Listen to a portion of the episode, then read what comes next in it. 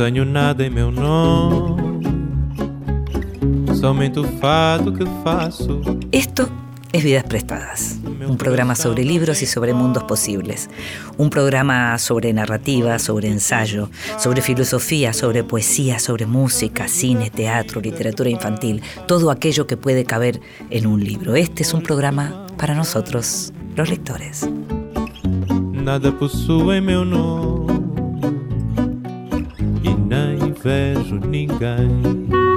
Y a mí me gusta que me lean en voz alta y por lo que escucho y por lo que sé y por lo que leo, hay muchos lectores a los que les gusta. Esta vez le pedimos a Marcelo Xicarts que nos leyera. En voz alta, cuentos breves, poesías, lecturas para compartir. Bueno, tío Yorick, hasta acá llegamos. No quiero matar al príncipe Hamlet. No puedo. Yo solo puedo a veces hacer reír. Y eso, aunque parezca inútil, a mí me hace feliz. Usted me entiende, ¿no? Así que le voy a pedir dos cosas. Primero, que se quede tranquilo. Ya está, ya pasó. Ya está. Y lo segundo, no se me vuelva a aparecer nunca más. Marcelo Xicarts es actor, docente, dramaturgo y director de teatro. Se formó en la Escuela Nacional de Arte Dramático. También estudió clown y entrenamiento actoral y forma parte del grupo teatral Los Macocos, que actualmente se presentan en Maten a Hamlet en el Centro Cultural de la Cooperación los viernes a las 19.30 y los sábados a las 22.15. Vidas prestadas.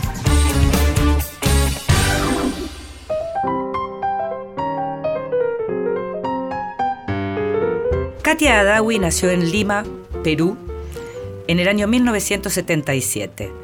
Es autora de los libros de cuentos Geografía de la Oscuridad, Aquí hay icebergs y algo se nos ha escapado, y de la novela Nunca sabré lo que entiendo. Recientemente Random House publicó la nueva novela de Katia, ¿Quiénes somos ahora?, en la que la escritora radicada en Buenos Aires reconstruye a la distancia un mapa familiar, el propio, años después de las muertes de sus padres y a partir de otra muerte y de otro duelo, los de una perra querida. Con una lengua lírica que se atreve a faltarle el respeto a la sintaxis, Katia habla desde el presente asentado y maduro y regresa a su infancia y adolescencia, azotadas por el terror afuera y adentro de su casa, con postales en las que revive la pareja de sus padres y un vínculo atravesado por la pasión, el humor y la locura.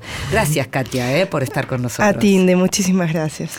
Eh, decía esto de la pareja de tus padres, una pareja que vivían juntos, que se separaban, que se alojaban uno al otro, que vacacionaban juntos, a quienes te llevabas de vacaciones, una pareja que sabía reírse, una pareja que efectivamente habrá sido muy apasionada, imagino. Sí, eso, eso decían, eso decían, sí. Eh, una pareja unida por los vicios, decía yo también. Claro, ¿no? claro. Por el cigarro. El cigarrillo aparece ahí. El humo, sí, eso era lo, lo que más recuerdo. Esta, eh, eso- ellos se levantaban y antes de apagar el despertador, prendían un pucho. Sí, la escena que vos contás de cuando eras chiquita es maravillosa, porque contás que te metías en la cama de ellos y que ellos se levantaban y se pasaban el cigarrillo por tu espalda. sí. Y, y cuando yo veía el humo flotar sobre sus cabezas, sabía Sí. que era momento de levantarse. Sí, sí. Pero así, gente muy, muy trabajadora, una clase media muy, muy golpeada, hostilizada, pero sin embargo ambos, bueno, fueron sindicalistas, mi mamá era una gran taquígrafa, secretaria del Banco Minero, que ya no existe más, y mi papá, profesor de inglés, 30 años, en la Escuela Naval del Perú y en el ICNA, un instituto importante allá, en Perú. Entonces, eh, siempre vi eso, papás muy laburantes, dos trabajos cada uno, y, y unidos por el lenguaje, porque ella creaba signos y mi viejo creaba exámenes de inglés, otro idioma, entonces siempre vi lenguaje en mi casa, aunque no literatura. Ahora, es una. tu libro, tu novela, tu, tu literatura híbrida, o como querramos llamarla, que ahora vamos a hablar un poco de eso. Lo que hace es, eh, por un lado, contar esto y por otro lado, mostrar, digamos, la parte más oscura de ellos, porque fueron personas, fueron seres humanos y fueron los tus padres, porque da la impresión de que fueron esa clase de gente que uno de pronto conoce y resulta sumamente atractiva, pero que uno, cuando los tiene como padres, los padece y mucho. ¿No? Sí, sí, sí. Pero igual creo que hasta la gente que más los quería los padecía también Ajá. y se preguntaban por mi hermana y por mí, ¿no? Sí. Pero debo decir que pese a, a cualquier locura y oscuridad, eh, fuimos muy deseadas y ellos eran seres a su manera muy deseantes.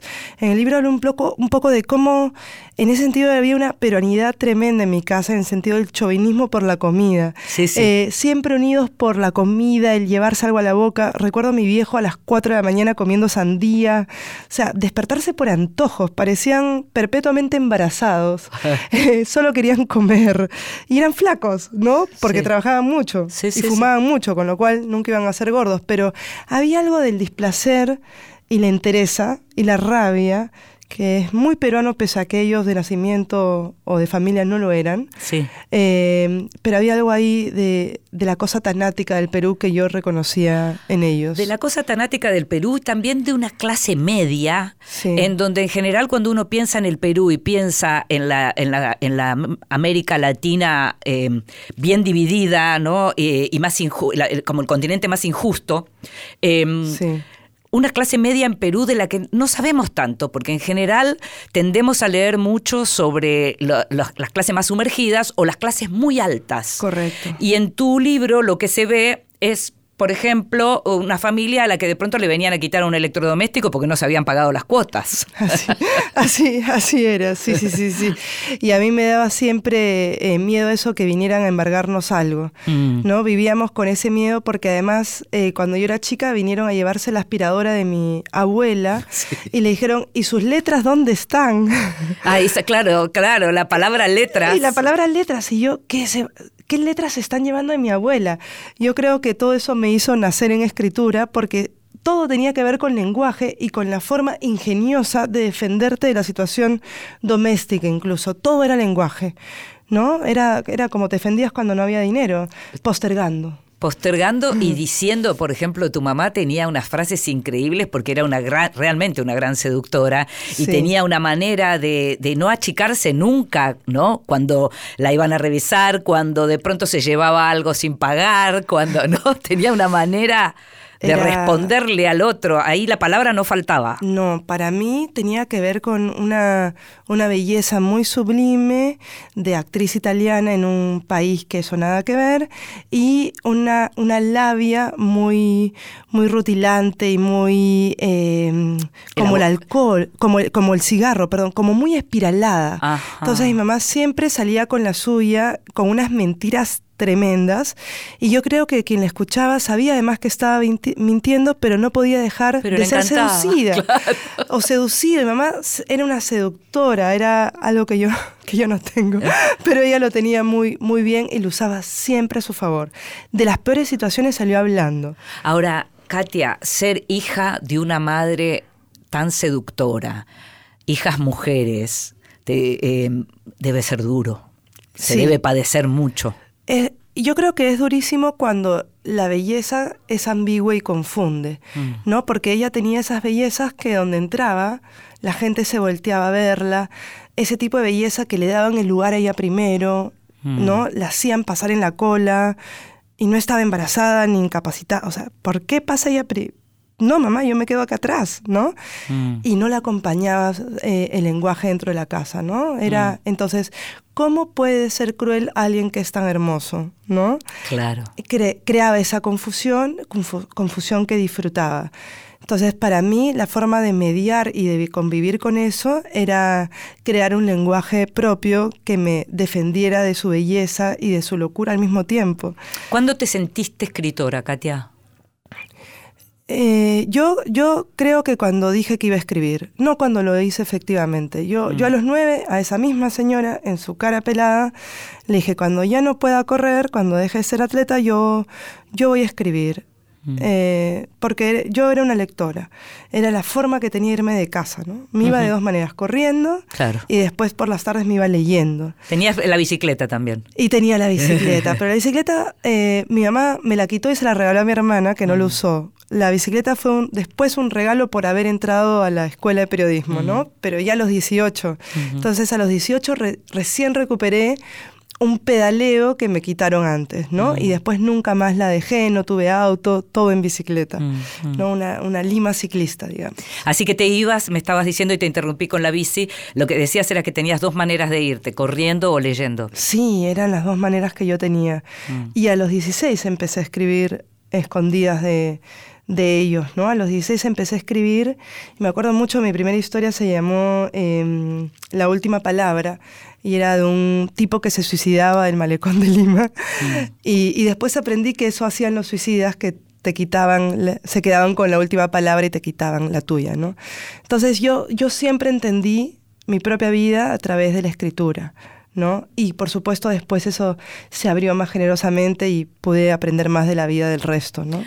Ahora, estás hablando del suicida que se queda con la última palabra y había una cosa muy autodestructiva en tus padres también, Total. ¿no? Entonces uno podría de algún modo, sobre todo en el caso de tu mamá, que estamos hablando de que era la dueña de las palabras y de Sí. esas palabras, que también había algo en donde ella por lo menos pretendía quedarse con esa última palabra, ¿no? Pretendían quedarse ella sobre todo, pero había algo al mismo tiempo que era, que era muy vital, que creo yo que tenía que ver con poder ir a la playa, en el auto familiar, a la playa pública, eh, con comer, con ir al trabajo, o sea, no deja de llevarnos los dos al colegio. Yo nunca conocí la movilidad al colegio, siempre, siempre ellos nos llevaron, se turnaban a las clases, al, ¿no? al deporte. Entonces, eh, y esto en el Volkswagen que está hay una Sí, el escarabajo. un escarabajo en la portada porque ese escarabajo era con los dos tenían el mismo auto entonces era era el auto terrible con el que nos llevaban fumando dentro a todas partes Sí, es el escarabajo con humo.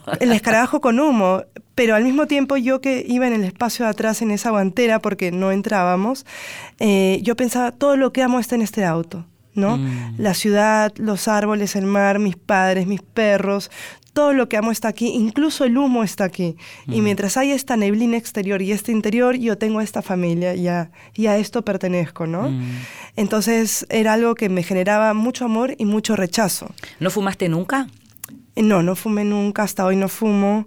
Ninguno de mis hermanos fuma porque, a ver, entre mis dos viejos eran seis cajetillas al día. Claro. Era el infierno mismo y yo eh, fui chica en una época en que se fumaba en el trabajo de mis padres, Sí, se sí. fumaba en el avión, se fumaba esperando al doctor. Así es. ¿no? Entonces, Fumaba el doctor. El doctor, de, de hecho, te decía, este es mejor, si vas a golpear, golpea a este.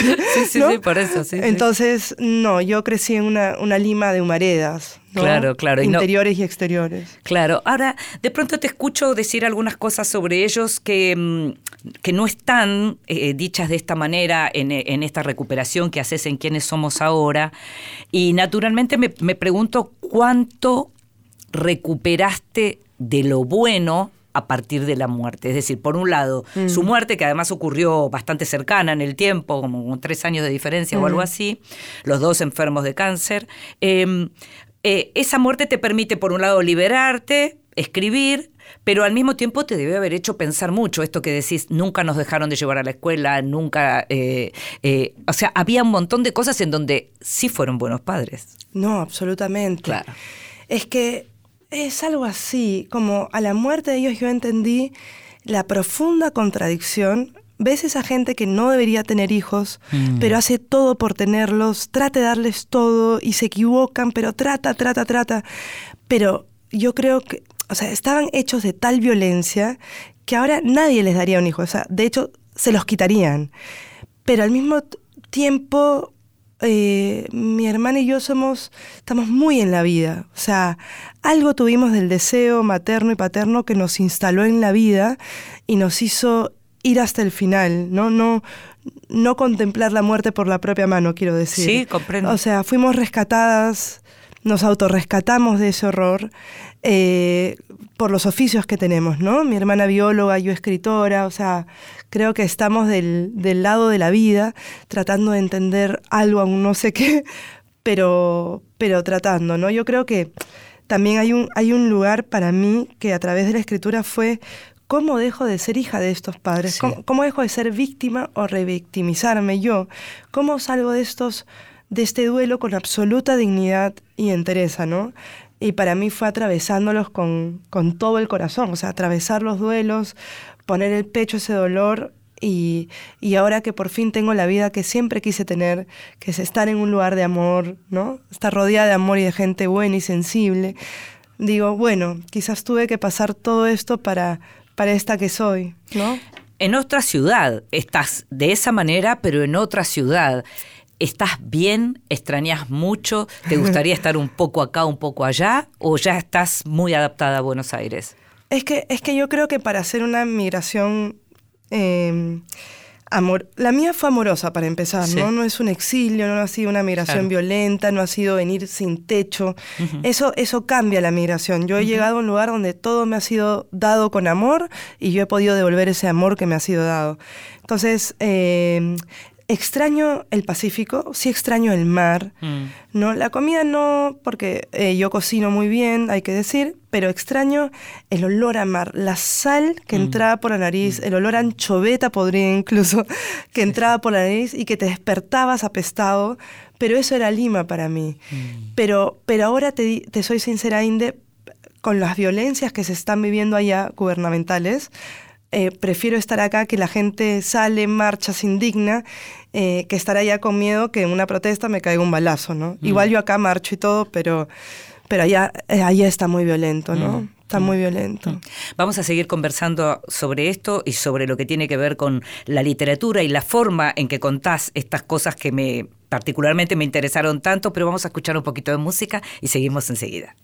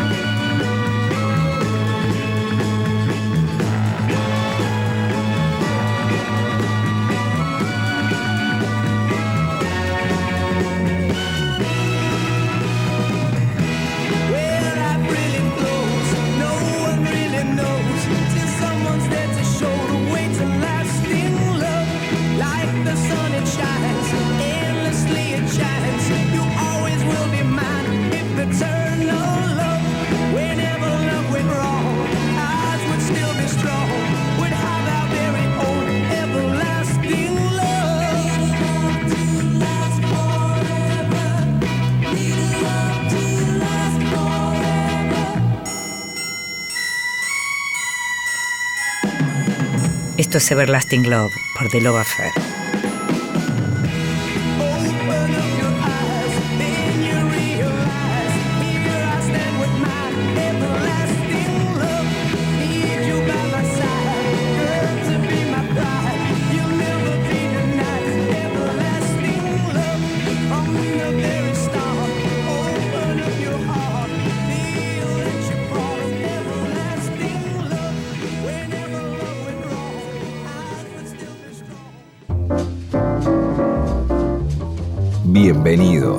Libros recién salidos del horno que prometen grandes momentos. Y entre los bienvenidos de esta semana, una biografía dialogada, se llama A Contramano. Es una biografía de Atilio Borón que en realidad se lee en un diálogo que Atilio tuvo con Alexia Masholder. El libro fue publicado por Acal, es un libro voluminoso que cuenta justamente todo lo que es la historia, no solo la historia intelectual, eh, hay bastante detalle también de la historia familiar, de, cómo llegó la familia eh, de Atilio desde Italia, eh, y hay como un recuento de lo que es el, el la biografía intelectual de Atilio a través de esta conversación, eh, que como te digo es muy detallada eh, y en donde explica también lo que significó vivir afuera, formarse afuera, estudiar afuera, lo que significa también su lugar en este momento como intelectual referente de una izquierda eh, antiimperialista y, que defiende todavía cuestiones que siguen siendo en este momento bastante em, opinables, podríamos decir así también, y que tienen que ver con la situación política en Venezuela o en Cuba. Atilio Borón, Alexia Masholder, A Contramano, una biografía dialogada, publicado por ACAL. Un libro que me llega, un bienvenido, muy bienvenido, que me llega de afuera, es los libros de los otros, los libros de otros, de Gabriela Polit Dueñas, una escritora ecuatoriana. Esto es una novela, se llama, fue publicada por Chatos Inhumanos, y es una novela que cuenta la historia de una bibliotecaria ya retirada que vive en su casa con síndrome de Diógenes, o sea, su casa está llena, llena de cosas, y lo que es esa vida y lo que es la relación también con sus hijos. Los libros de otros, de Gabriela Polit Dueñas, Chatos Inhumanos. Y nueva novela de Carlos Chernov, Amor se fue, publicada por Interzona, pinta realmente muy bien esta nueva novela en donde, como dicen en la contratapa, el amor, el humor y la muerte emprenden una danza inesperada. Amor se fue, por supuesto, viene de aquel verso de Macedonio Fernández, Amor se fue, mientras duró de todo hizo placer, cuando se fue, nada dejó que no doliera. Estás escuchando Vidas Prestadas con Inde Pomeráñez. Continuamos en Vidas Prestadas.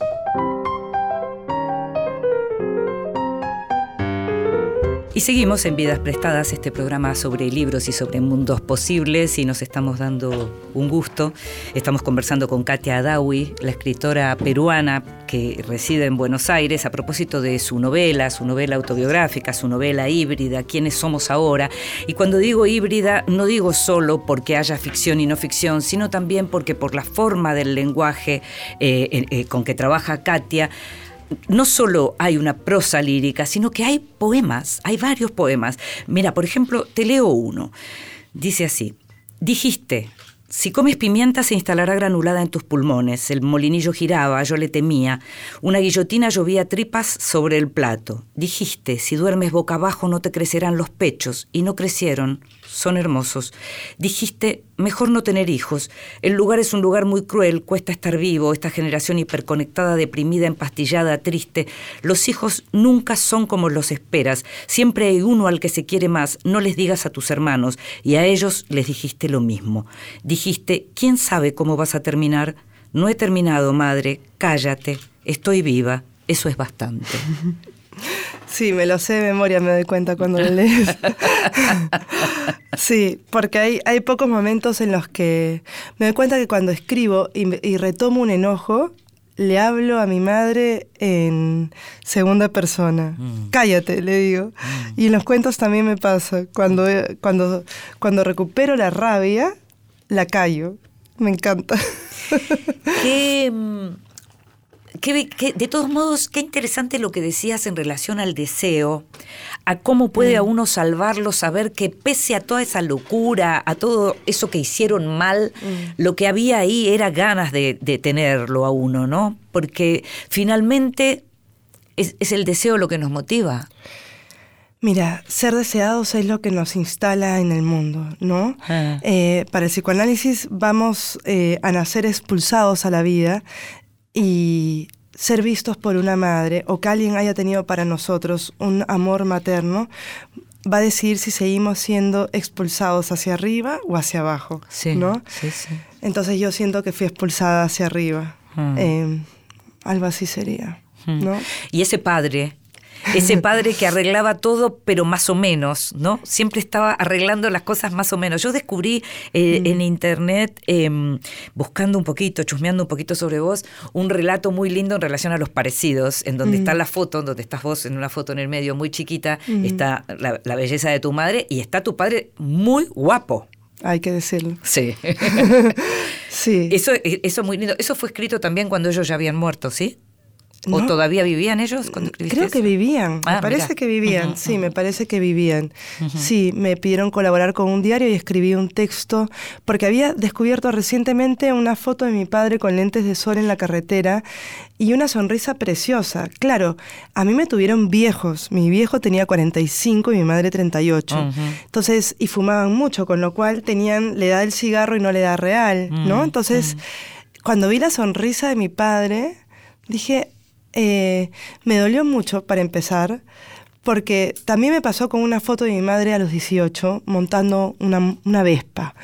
Dije, ah, sonreían así. Mm. Fueron jóvenes y sonreían así. ¿No habrá sido que, el- que al tener hijos dejaron de sonreír así? Mm. No fue la vida la que los hizo perder esta sonrisa. ¿Para quiénes sonreían? Ninguno de los dos. ¿Qué estaban mirando, no? Entonces. ¿Sabes que decís mm, eso tan hermoso? Que es algo que a mí en general es algo que tengo siempre muy presente, sobre lo que escribo mucho, Mm. y que una vez entrevistando a, a Julian Barnes, lo recuperé en estos días por algo que estoy escribiendo sobre Julian Barnes, eh, cuando una vez lo entrevisté telefónicamente en el año 94, 1994, y le pregunté ya no me acuerdo cuál era la novela en ese momento, pero por esta especie de, mm, de fascinación o de obsesión que algunos tenemos con el periodo de esplendor de nuestros padres. Sí. ¿no?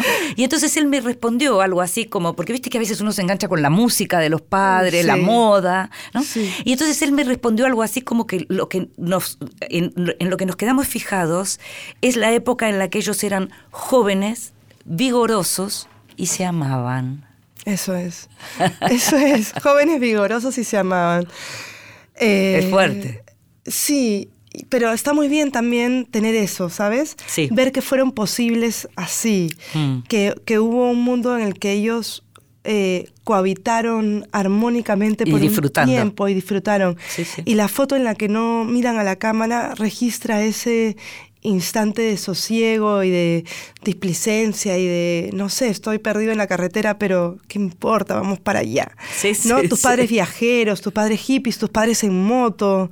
¿no? Que después te censuraron. E- Sí. Esa etapa de los padres es, es muy linda de ver, pero tampoco hay que idealizarla, porque la verdad es que también siempre fueron lo que la foto mostró.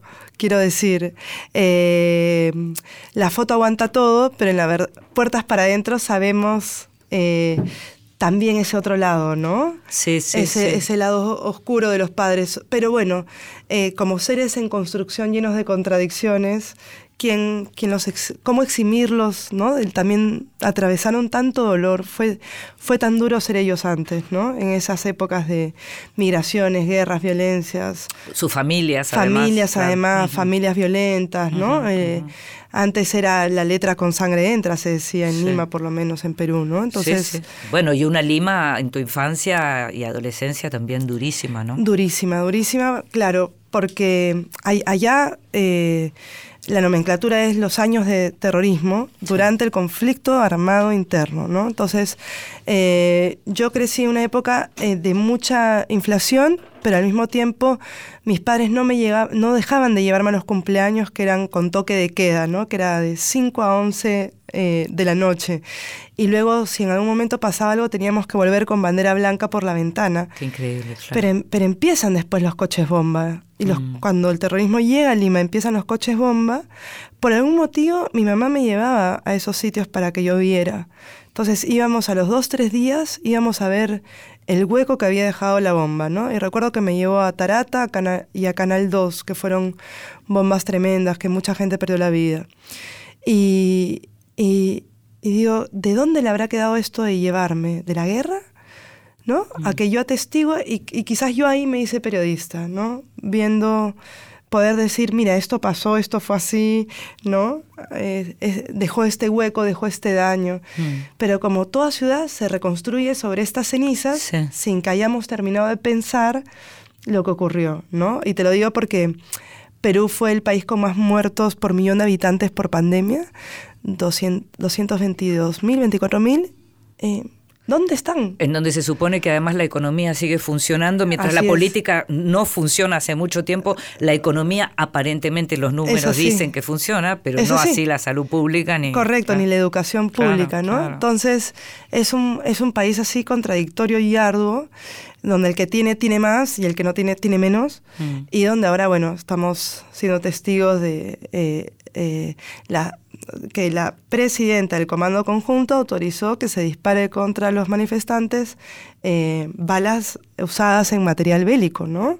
Entonces ahora hay, eh, hay muchas marchas, yo acá estoy, estoy marchando siempre, pero claro, somos pocos, pero digo, que quede constancia que, no se la quiere y no se la quiere eh, por sus políticas contra su propia gente, ¿no? Mm.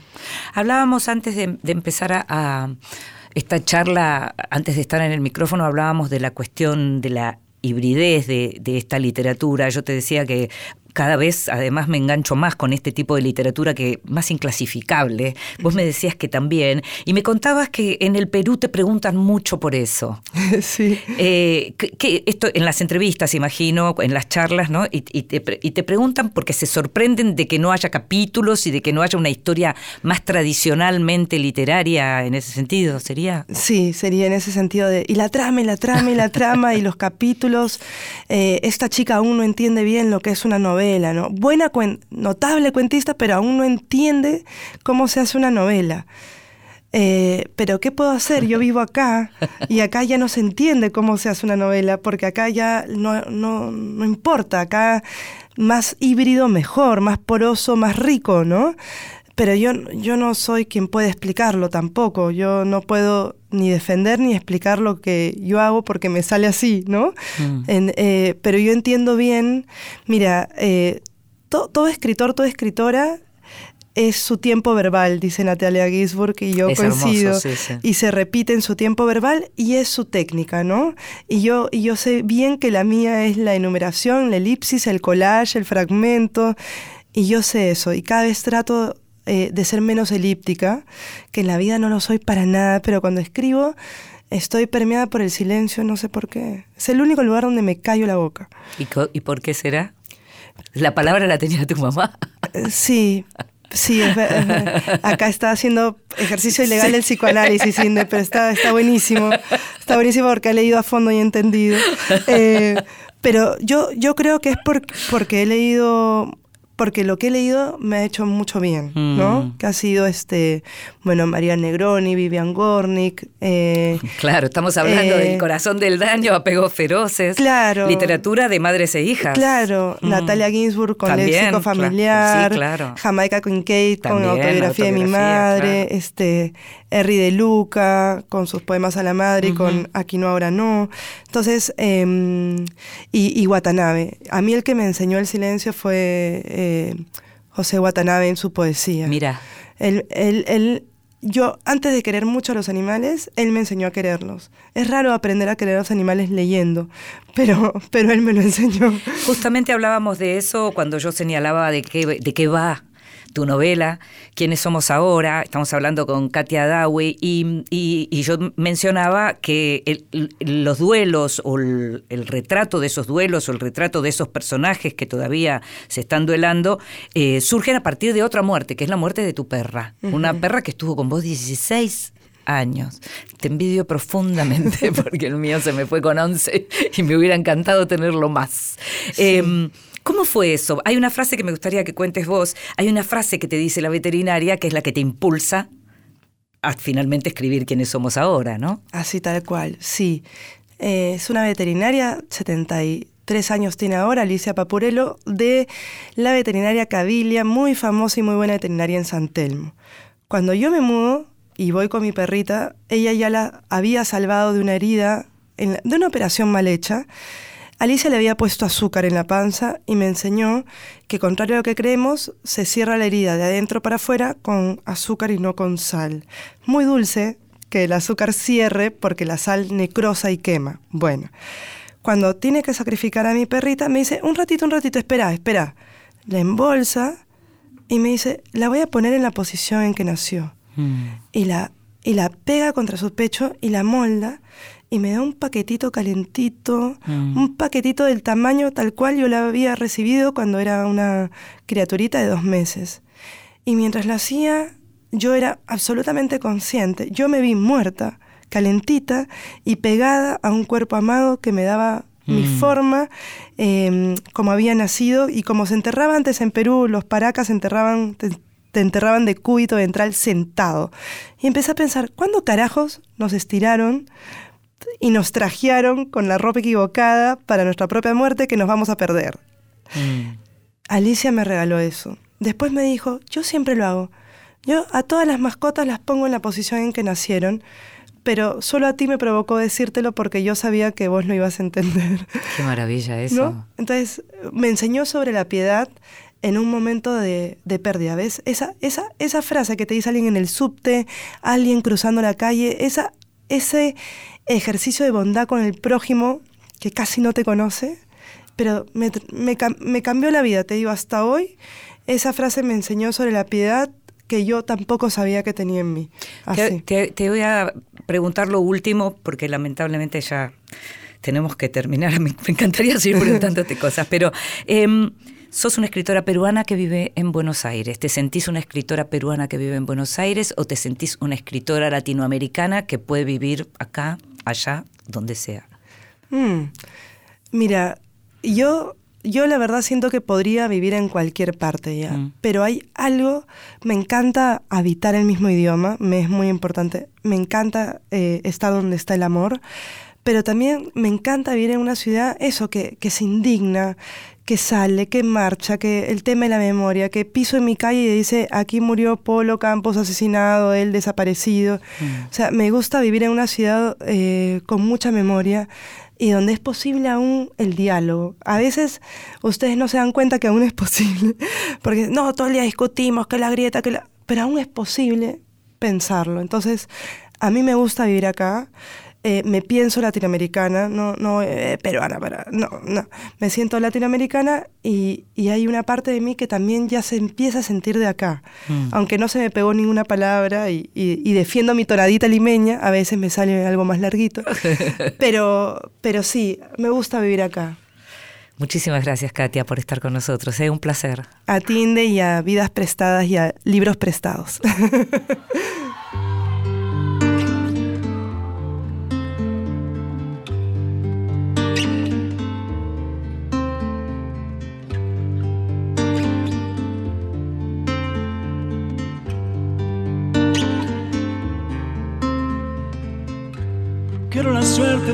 tranquilo,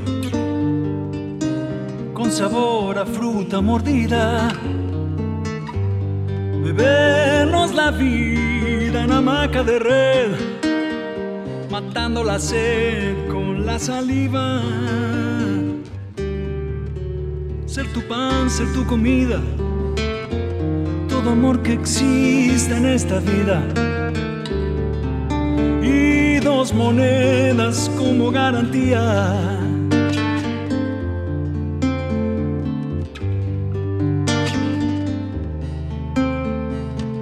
Y ser artistas de la convivencia por el infierno y cielo de los días, por la poesía que nunca se vive transformar el tedio en melodía. Ser tu pan, ser tu comida, todo amor que existe en esta vida. Y algún veneno antimonotonía.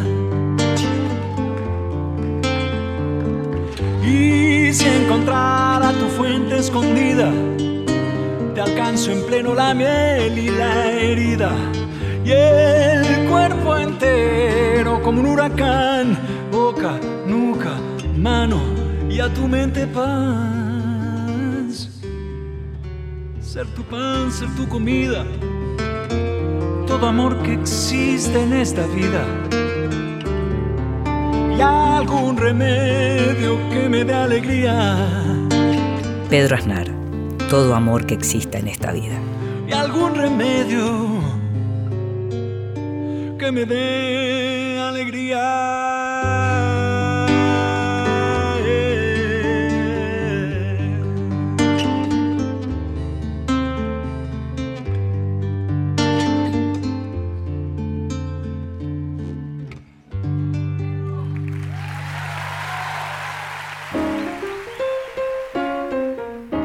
Mesita de Luz.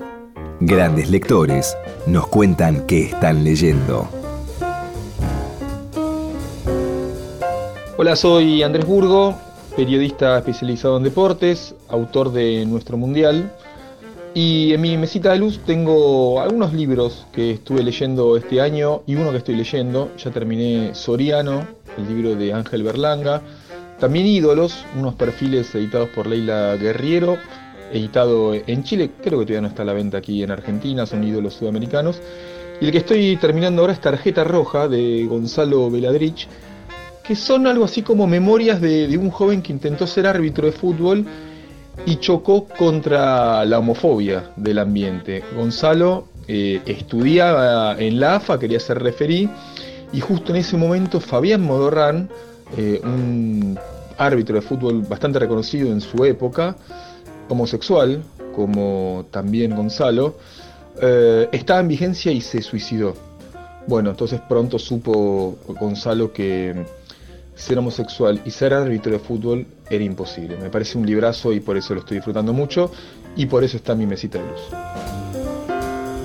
Y lo escuchábamos a Andrés Burgo hablando de Soriano, una historia, la biografía de Ángel Berlanga, tal vez recuerdes que lo entrevistamos a Ángel por ese libro, eh, y habla también, bueno, de un libro de perfiles de Leila Guerriero y de Tarjeta Roja de Gonzalo Veladrich. Andrés nació en 1974 en Buenos Aires, acaba de publicar Nuestro Mundial, una historia íntima de cómo nos volvimos a enamorar de la selección argentina. También es autor de Diego Dijo, las mejores mil frases de toda la carrera del 10 con Marcelo Gantman, de cuando a Diego le cortaron las piernas con Alejandro Alejandro Wall, el partido Argentina-Inglaterra, la final de nuestras vidas, River para Félix, nuestro viaje 85 horas de caravana para ver a River. En la actualidad, Andrés Burgo escribe en Tiempo Argentino, en el diario El País, está en Teis Sports y forma parte de Era por Abajo por Radio Ciudad. Libros que sí, títulos nuevos y no tan nuevos que son imperdibles. Esta semana en Libros que sí no tengo más que decirte un nombre y decirte un título para saber por qué lo recomiendo. Escribir un microrelato por Ana María Shua, la reina del microrelato. Es un libro para todos aquellos que quieren escribir, para todos aquellos que quieren saber qué es este género del microrelato. Es un libro que tiene teoría y tiene práctica, está lleno de ejercicios. Ani Shua anda por el mundo hablando del microrelato, del cual, como te decía recién, ella es una de las mayores exponentes Cómo escribir un microrelato fue publicado por Siglo XXI Editores. Es muy recomendable para todos aquellos que dictan talleres de escritura, talleres de, lectura también. Eh, y leer a Annie siempre es un placer. Como es un verdadero placer leer por lo menos para mí, a Julian Barnes, el escritor británico, que esta vez nos vuelve a, enamorar con Elizabeth Finch, una novela publicada por Anagrama, con la traducción de Inga Pelisa, eh, que es una novela que cuenta, está dividida en tres partes y que cuenta la historia de Neil, un hombre que en principio uno podría decir eh, un hombre común, pero él mismo se llama a sí mismo, porque sus hijos lo llaman así, como algo así como el, rey de los proyectos inacabados un fracasado, un frustrado, pero que tuvo una profesora muy influyente en su vida, eh, a quien amó mucho, que se llamó Elizabeth Finch, y que a la hora de su muerte le hereda todos sus papeles. Elizabeth Finch además era como una gran admiradora de quien fue el último eh, emperador romano pagano, ¿no? Eh, Juliano, y entonces, lo que hay en esta novela es el recuerdo de Elizabeth Finch, en el medio una especie de ensayo sobre Juliano, eh, y después de nuevo la historia de Elizabeth Finch. Como siempre, en esta manera de desafiar a la narrativa que tiene Julian Barnes, yendo para atrás en el, en el tiempo, tratando de reconstruir las vidas propias y las vidas de los otros, es una novela maravillosa que en realidad también reflexiona sobre cómo escribir sobre la vida de los otros. Me encantó, me la devoré. Es un autor que me gusta mucho, creo que es uno de los grandes autores contemporáneos. Como te dije, fue publicada por Anagrama.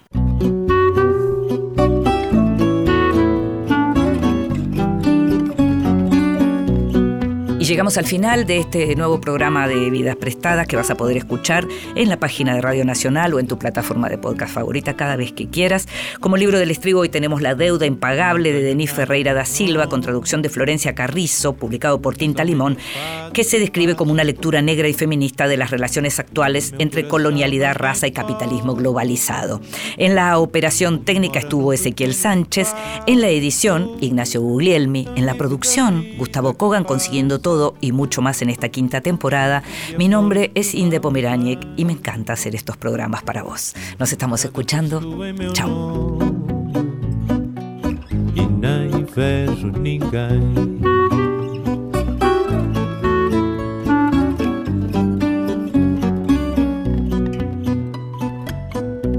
Não tenho nada em meu nome, é somente o fado que faço.